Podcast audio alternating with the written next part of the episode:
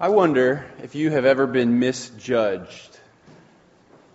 I wonder if anyone has ever um, labeled you and thought you are a certain type of person and sort of um, prejudged you. Um, you know, the word prejudice means to prejudge someone in a negative way. Maybe someone has judged you because of the color of your skin or your gender or your age or because of how you dress, the people that you know. Um, it can be a big problem. In this uh, passage, we see Abraham getting into a difficult situation, and it's because of a prejudice uh, that he had initially. He meets this man named Abimelech, and Abimelech was a king in a place called Gerar and that's down near where the Philistines lived. Amazingly, God guards Abraham and Sarah and even blesses this man Abimelech.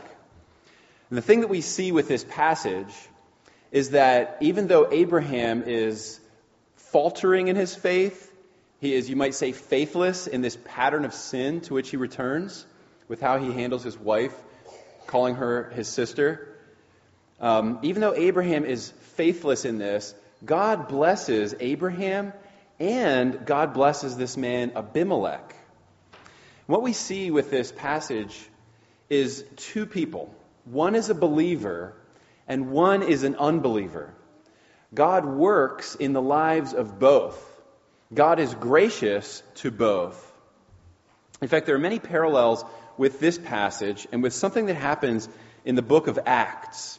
I just want to give a quick summary of that because it's, it's so much, it's so informative to us. It, it shows us so much of, of what is happening here. In Acts chapter 11, this is after what happened when Peter went to the house of Cornelius, and Cornelius, a Gentile, becomes a Christian. God pours out his Spirit on them. Well, it says that the apostles and the brothers who were throughout Judea heard that the Gentiles also had received the Word of God. This caused a problem for them. Gentiles, who were being judged by Jews as people with whom you should not associate, are now calling themselves Christians. And Christians and apostles like Peter were going to them, even eating with them, which is a scandalous thing. It says, So when Peter went up to Jerusalem, the circumcision party criticized him. They criticized Peter. Okay, and they said, You went to the to uncircumcised men and ate with them. Peter begins re, begins retelling the story. He says, Look, this is something that God did. Um, I was in the city of Joppa praying, which I think he mentions that because it's similar to what God did with Jonah when Jonah was supposed to go to Nineveh. He was an unwilling prophet uh, sent to a people that he had prejudged as should not be included in God's favor, should not be welcomed by God into his community. Anyway, he goes there and he says, Look, I had a vision when I was there. And God, in this dream, in this vision, there was a sheet that came down with all kinds of animals, and they were unclean. And God told me to kill them and eat them. And I responded in the dream, Peter says, by saying, No way, by no means, Lord, because nothing common or unclean has ever entered my mouth. But the voice answered a second time from heaven, saying, What God has made clean, do not call common. Now picture this. Peter is explaining this to the circumcision party in Jerusalem. Very, very Jewish. Gentiles are supposed to be kept out. And then Peter's explaining this. I was trying to be a good Jew. God showed me that I shouldn't call unclean what God has made clean. Okay? And it happened three times like this. Peter says, At that very moment, three men arrived to the house, and they said they were sent from Caesarea. And, he says, the Spirit, God the Holy Spirit, told me to go with them, making no distinction. So he has this vision three times, and then he's told to go and to not make a distinction. That means don't treat Gentiles any different than you would treat Jews. Go and do what I'm going to tell you to do. So then they go and they went to, Cor- to Cornelius' house, and he explains, When I was there, um, he was in the house, and it says that they told him to go there and that he will declare to them a message by which they would be saved. So this is what happens. God's word comes to them. it comes in this way, and he does, and it says that the Holy Spirit fell on them just as it did at the beginning. He's talking about Pentecost, and he says, The thing that God did with us when we had this big Jewish party on Pentecost, God did the same thing with Gentiles. And they were there, and this was happening. And, and so he says this Look, if God gave the same gift to them when they believed, when just like we did, just like he did to us when we believed in the Lord Jesus Christ, here's the question Who was I to stand in God's way? Now, that's a rhetorical question. What he's saying is, God is doing what God wants to do. We might judge the Gentiles to not be worthy of this, but God judged them to be brought in. And so then, this is the statement. When they heard these things, silence fell upon them. They glorified God, saying, Then to the Gentiles also God has granted repentance that leads to life. God has granted repentance that leads to life. It's amazing how God did this, and these Jews who were there that were new believers in Jerusalem thought that this was a salvation that would only be for the Jews. And they said, they're, they're amazed because it says, God has granted to the Gentiles also repentance. The old phrase is repentance unto life. Repentance that, repentance that leads to life. They should have known this because this is exactly what God did for Abimelech here in Genesis 20. What God did for Abimelech was he took a Gentile, he took a guy that was not a believer, that had not known God, that didn't fear or worship Yahweh, and he shows him mercy. He comes to him in a dream. It's amazing how God has been working through dreams. I was sitting with um, with some other pastors and a president of a seminary a month ago, and he told us about a thing that happened in Assyria. Where in Assyria, there was a man that went up to a, a little shopping, a little store, a grocery store, and they pulled up in their van, and he got out and he went in. But when he went into this store, there was a man in front with an AK 47. And he was standing there and he was shaking and he looked very agitated. And he walked right past. And he went, went into the store and he got what he needed and he came back out and he got in the van, buckled up, okay, let's go. And the wife says, because they're missionaries, the wife says, Did you share the gospel with that man?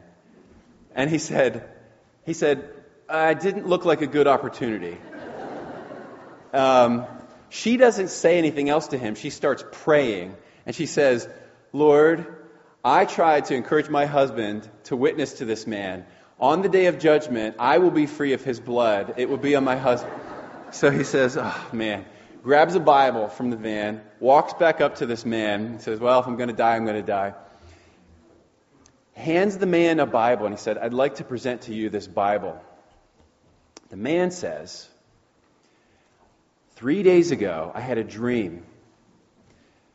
And in the dream, I was told that I should come to this store and someone would give me a book which have the words of life. And so he took the Bible and he hugged him, and he was, he was overwhelmed. God tends to work in this way. God used a dream there, and another friend of mine that was a pastor with us at that dinner, he'd been going to different places where refugees were, were had been moving into Europe, and he was in Europe teaching uh, refugees from the Middle East.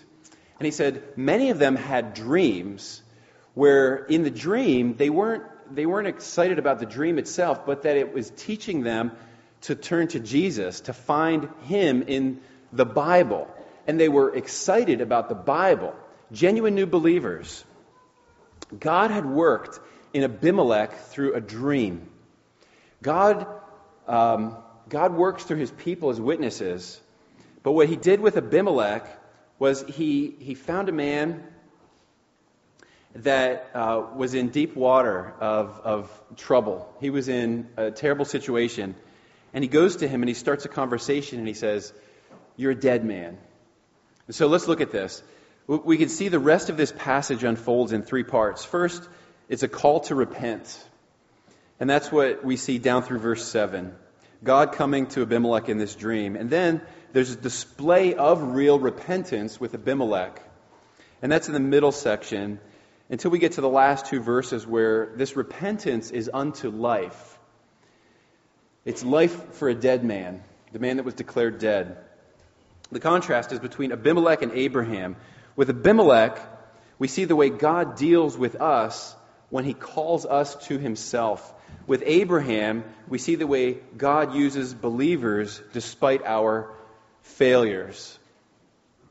Now, God used um, Abraham eventually, and that was a gracious thing. But God worked in Abimelech's life without the witness, without the integrity or honesty that Abraham should have had on display for unbelievers.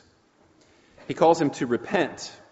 Uh, this this um, weekend is what we call a Reformation Sunday. It's when we can remember how back in 1517 Martin Luther nailed those 95 theses to the to the church door in Wittenberg. And it began things that brought people into um, understanding the power of the scriptures, the real gospel that we are justified by faith. And when that happened, um, Luther was on the trail and he was close to being converted, but he wasn't actually yet converted. And that happened a couple years later when he was in a place called Erfurt. And when he was there, he was reading the book of Romans and he was studying to teach in a, in a seminary. He was a professor, he was a, a theological professor of the scriptures. And he was teaching the Psalms, and he found in the book of Romans something that changed him. He was an unbeliever, and people had judged him to be a believer. And he was in that setting, but it wasn't until a couple years later when he found in the, in the book of Romans where it says, Those who are just by faith shall live. Those who are made righteous by faith shall live. And he said, wait a second. There's a righteousness that comes from God to us that we don't establish. And his whole long life, he had thought, I have to work and I have to do things so that I will be righteous before God. And then he saw here that, that righteousness in the Bible is something that comes from God and is given to us as a gift. Well, he had judged himself to be a believer, and everyone else judged him to be a believer until that happened. And when Martin Luther saw that, he said that all of this scripture that he had memorized, even as an unbeliever, even as a professor in a seminary, came rushing into his mind, and everything changed for him. And Luther said, What I saw with all the scriptures was like my eyes could now see, that it was, it was the powerful working of God for his people in all these ways. He said, The whole scripture opened up to me in a different way. And he said, the ver- it was as if the very gates of paradise opened up to me, and I simply walked in. And he points to that as when he was actually converted, when he actually went from being an unbeliever to being a believer. Here, Abimelech is an unbeliever, definitely. We know people all around us that are unbelievers. There are people in our families. There are people that come here and worship with us that are unbelievers. There are people in our neighborhoods and the places where we work that are unbelievers. Our job is to witness to them. Our job is to be a witness to them. Abraham didn't do such a good job of that. What Abraham does is he has a prejudice against Abimelech. He acts in the fear of man. He lies. And then he puts, he puts all of them in the risk of adultery, a great sin. Look at what God does with Abimelech. God was gracious and patient with Abimelech. He comes to him with very serious terms. He says in verse 3, You're a dead man. That must have been a shocking thing, and it puts him in great fear. He comes to him in a dream, and Abimelech hears the first thing when God appears to him in this dream. God says, You're a dead man.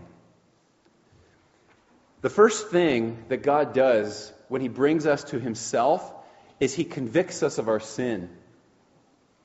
In John 16, it says that God will send his Holy Spirit. God works through his word going forward and his Holy Spirit at work. And he brings conviction of sin. God shows us that we are not acceptable before him. And then he shows us that we need a Savior. God works in this way for his people. This is not the way, uh, this kind of terror is not the, the thing that is necessary for every single person.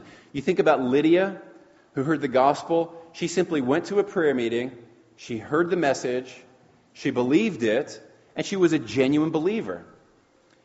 But whenever a person believes, what we see with Abimelech, the person genuinely repents. Abimelech is being called to repent. Now, Abimelech didn't know that he was in danger until God revealed that to him.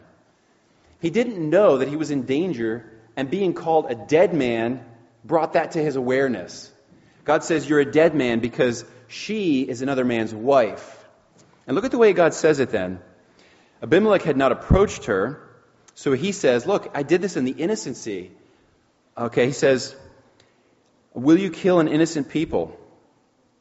Uh, did he not say to me, She is my sister? And she herself said, He's my brother. And then he says this In the integrity of my heart and the innocency of my hands, I have done this. In uh, Psalm 24 4, it says, Who shall ascend to the hill of the Lord? Only those with clean hands and a pure heart. That is an echo of what Abimelech says here. He says, I didn't know that I was on the verge of such a great sin to bring your wrath upon me. And he says, uh, he says, as far as I knew, my hands, I've done this without sin, knowing sinfully with my hands or my heart. And God says, I know. God says, I understand this. Verse 6 I know that you have done this in the integrity of your heart. And then look at what he says. And it was I who kept you from sinning. Notice that. There is what we call common grace in this world.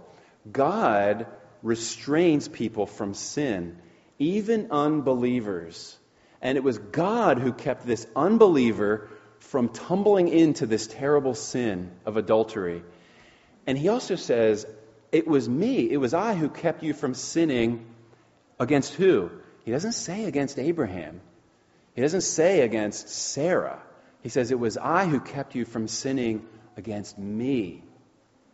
Friends, every single sin that we sin is first and foremost, by far, a sin against God. Do you know why? It's because God made you in His image. He made you to glorify God. And so every time we sin, the very worst thing that's happening with that is that we are misrepresenting God.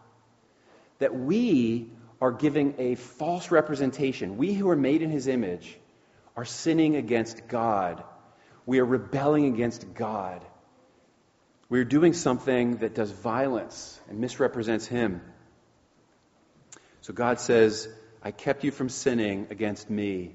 Look at God's sovereignty in restraining Abimelech from tumbling into this sin, in making known what he had done wrong and what was about to happen and how dangerous that was. He calls him a dead man. Now look at what he calls him to do in verse 7. God calls him to repent. Verse 7 Now then, return the man's wife.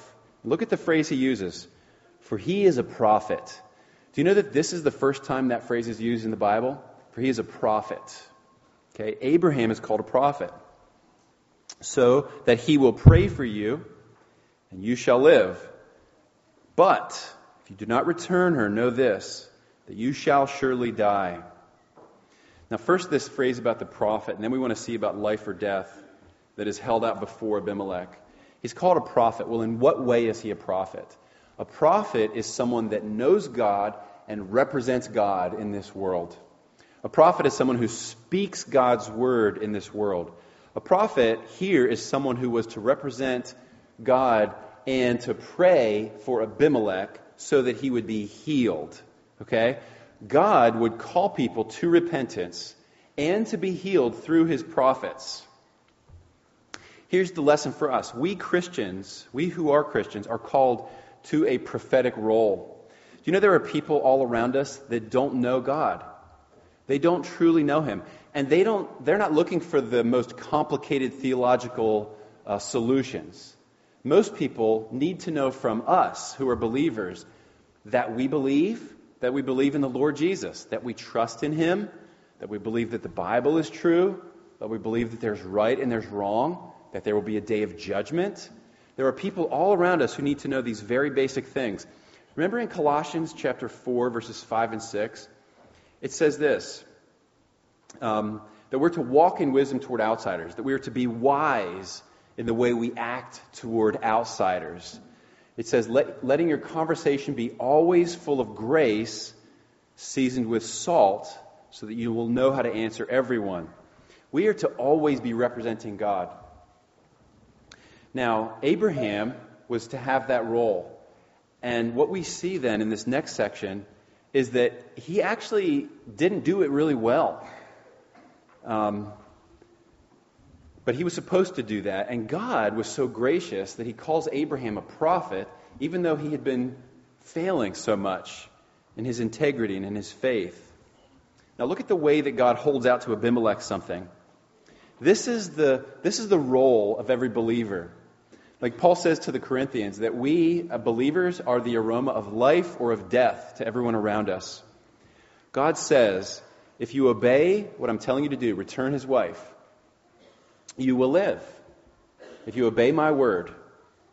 But if you do not, verse 7, look at what God says, you will surely die. He says to Abimelech, I'm holding out before you. This is what I'm telling you to do. I want you to repent. If you do, you will live. If you do not do what I say, you will surely die. Do you see it? Friends, this is the, this is the reality for every single person in this whole world. Before every single person is held out life or death. And the message of the gospel is that if you turn to Christ, repent and believe in Him, you will live. But if you do not, you will surely die. So that's before them. In verses 8 through 16, we see that there's a display of his repentance. Okay, Abimelech rose early in the morning and called his servants. Abimelech here, what we see is he was a man of integrity and of generosity and of the fear of God. There's a contrast between Abimelech and Abraham here. Abimelech fears God, Abraham is fearing man. Um, Abimelech's sin was because of Abraham's lie. Got them both into terrible trouble. God says this, uh, you know, in the, in the 1 Corinthians chapter 11, um, the Apostle Paul says to the Corinthians, he says, In the following directives, I have no praise for you, for your meetings do more harm than good. He's telling a church, Church, you're doing more harm than good. Churches can be pretty bad. You know why? Because in Corinth, they had a lack of love, they had divisions, they had uh, pride. They were a church that was doing more harm. And he's talking specifically about when they were gathering together. Some people were, were sitting down and they were eating all of what was supposed to be the Lord's Supper, and other people were going hungry. And he says, You guys are making these distinctions among yourselves, and this is a terrible witness. If anyone comes into your meetings, you know what you're doing? You're doing more harm than good we as believers, we have to understand that we are witnesses. God calls us to be his witnesses. How can we do that? We are told to be inquiring of the Lord all the time, to be seeking his presence. We are supposed to walk in the Holy Spirit. Okay? Our lives must be controlled by him. And to do that, we have to learn how to walk with him. We have to learn how to have our thoughts and our minds and our actions in step with God's Holy Spirit. How do we do that? Well, we have to learn how to tune ourselves to be in sync with Him, to be in tune with God, so that every day, the things that come before us, when we meet an Abimelech, when we meet an unbeliever, when a situation arises, we know how to act in that situation because we are close to the Holy Spirit. And He is guiding us, and He is showing us how to walk. That's the way to not fall into these patterns of sin. What happened with Abraham, though, was that he had fallen into an old pattern of sin. Remember what happened in Egypt in chapter 12? Pharaoh took his wife. What happens now? He walks in, say you're my sister. Yeah, that's the best policy. And Abimelech takes his wife. And imagine the anguish he's in again. Look at what we should learn about Abraham. There are patterns of sin that we should realize in our own lives. This was an old pattern of sin. And this is, again, Proverbs 3, 5, and 6. We are told to trust in the Lord with all our hearts and not lean on our own understanding. In all our ways, we are to acknowledge Him, and He will make our paths straight. Abraham was relying on his own understanding. He thought he had a plan. I wonder how many times he had used this scheme when he had gone to other places. It didn't work out well in Egypt, but apparently he kept doing it. So it doesn't work out great in Gerar. You know what we have to do? We have to recognize these patterns of sin in our lives. We have to recognize where we are relying on our own understanding and then kill those patterns of sin, those, those places where we lack faith. Now, everything that Abimelech says after he speaks with his household and they're all terrified, they're marked by the fear of God, he addresses Abraham, starting in verse 9. And look at all the things that he says. He's really making an argument with Abraham. He's saying, This is his argument. Who's the bad guy here? Now, notice what he says. Abimelech called Abraham and said to him, What have you done to us? He's saying, Let's see who's the bad guy here. And how have I sinned against you that you have brought on me and my kinsmen great sin? You have done to me things that ought not to be done. And Abimelech said to Abraham, What did you see that you did this thing? Now, his whole point is not really a question. The whole thing that he's saying is, I'm not the bad guy here. Abraham, you're the bad guy. And he's right. Now, the good guy in all of this narrative, now we're not talking about anything that happened before this, but in this situation, what has Abimelech done? He never went against his conscience. He never did anything that he thought was sinning against God. And he stopped when God revealed it to him. But he addresses Abraham in this whole thing. Abraham is amazingly dull in his response. Abraham is so dense that he actually answers the question. Wasn't a question, Abraham. But he says, Oh, you want to know why I did it? Well, this is what I thought. I thought, there's no fear of God at all in this place, and they'll kill me because of my wife. I could just picture Abimelech like, there's no fear of God in this place? And Abimelech is displaying the fear of God right before Abraham. Abraham is displaying the fear of man. And his reasoning and his rationalization of this whole situation was allowing him to act without faith in God and therefore to sin and to lead others into sin. And then he continues. He says, Oh, and you asked about this whole sister brother thing. And it's like he rolls out the family tree and he says, The reason I did what I did was because I have this real humdinger of a plan. When I go to any new town, and it's like he's explaining to him that it's okay what he did. That it's okay. You know, we can really rationalize our sin, and we can even validate ourselves when we do wrong. We can see these little twists on it, but that's what he does. He says, Look, she is actually my sister. Look at the family tree. Uh, different mothers, but same father. So technically, see, I didn't really do something that was that bad. I think, I think Abimelech must have been pulling out his hair, if he had any. I don't know. Um, and then he says, uh, When God caused me to wander from my father's house, I said to her, This is the kindness you should do to me. Every place to where we come, he said, Say of, of me, He is my brother. So she's in agreement. This is our plan. This is just how we roll. Oh my goodness. I can just see Abimelech like, okay, he doesn't get it. He doesn't get it at all.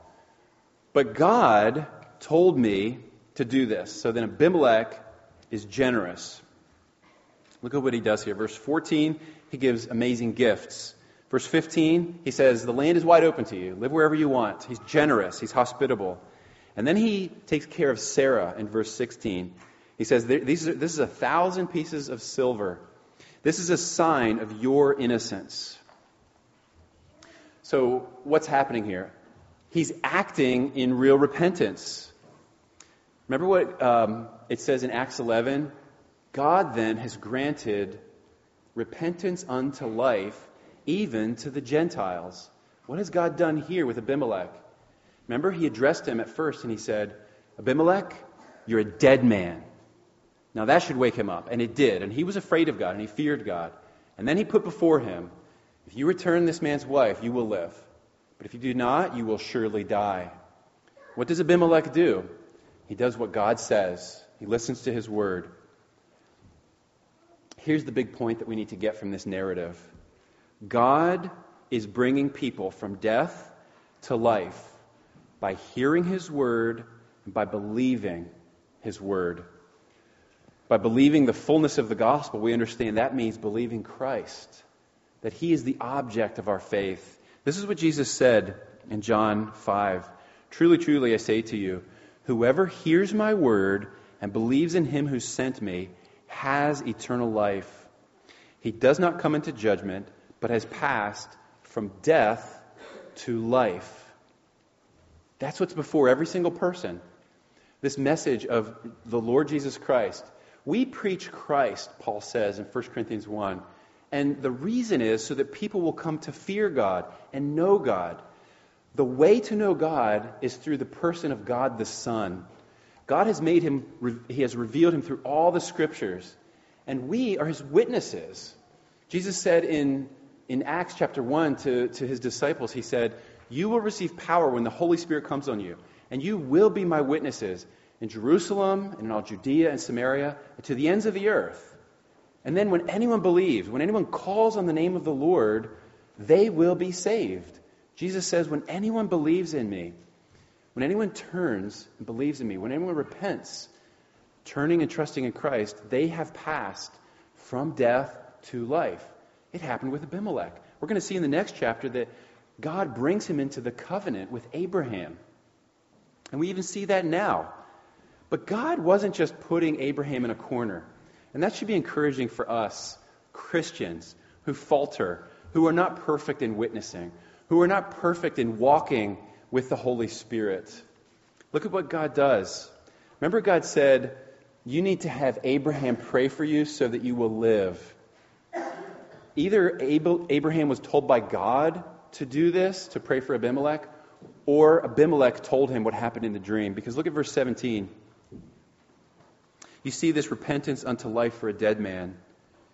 Then Abraham prayed to God, and God healed Abimelech and he and his wife and his female servants, his children, and they gave, gave them children. For the Lord had closed the wombs of all the house of Abimelech because of Sarah, Abraham's wife. God didn't kill the man that he addressed first as saying, You're a dead man, but he gave him life and he gave him blessings. And this reflects back on what God said about Abraham and about Abraham's seed that whoever blesses you, I will bless. He brings this dead man into life. He heals him. He gives him children. He gives him a tangible sign of his blessing, which was an amazing thing. Here we see this repentance unto life. This is held out for every person. This is held out where God's word is held out. And anyone who will turn from sin to trust in Christ will have eternal life. What does it mean to repent? Look at what Look at what Abimelech does. It means that in a tangible way, you have turned the direction of your life. It doesn't mean that you will never sin again. In fact, repentance is something that doesn't just happen once. Repentance is something that will continue all your life because you'll continue to sin. Or you'll realize that you're sinning in a certain way and you'll continue to turn. But repentance is tangible, repentance is practical. Look at the way Abimelech makes restitution It reminds you of Zacchaeus. God had already worked in Abimelech's life, just like he worked with Zacchaeus, and he was generous with his response. God, you want me to repent? I will repent, and it will be demonstrated. There will be no question about it. So, the good news here is this as well. Even though Abimelech might have been what he was prejudged to be by Abraham, he changed. And here's good news, too people can change. We tend to prejudge others, we tend to put labels on them. We might even think who it is to whom we should worship. I mean, uh, witness. We should worship God only. Um, we might even think, I'm not going to share the gospel with that person. They would never believe. Okay? That's basically what Abraham does here. That's not for us to decide. God can change people. If you're here as a Christian sitting here today, it's because God has changed you. And if you understood the depths of what He did to transform your life, you would understand that He is powerful enough to change any person that you meet. That's who He is. He grants repentance unto life. So, the good news here is this that God gives repentance to people who are dead in sin, and He brings us to life. God is granting repentance unto life. Everyone who believes, everyone who turns and trusts in Christ will have that eternal life. Let's pray together.